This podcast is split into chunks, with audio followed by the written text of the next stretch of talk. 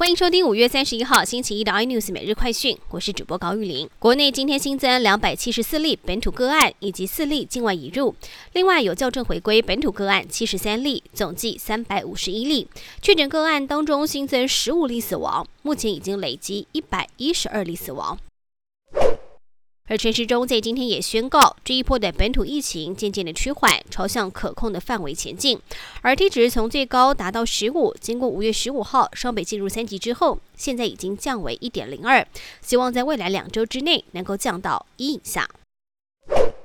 而立法院三读通过纾困四点零预算。虽然国民党本来主张采购疫苗优先，现在国事论坛不断的抗议，但是最后还是同意纾困不能再拖，把预算上限增加到八千四百亿，要补助旅宿、餐饮等产业。另外，在三级警戒解除之前，也就是今年六月十四号出生的新生儿到国小以下的儿童，每个人都可以领到一万块。预计在警戒结束之后，六月十五号开始发放。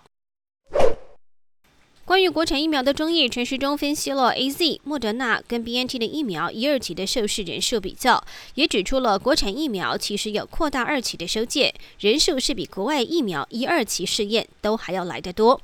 陈时中也表示，这样扩大型的第二期，基本上可视为二三期的延续计划，规模其实是很庞大的。尤其第二期做的是安全性，如果通过的话，安全性当然不会有问题。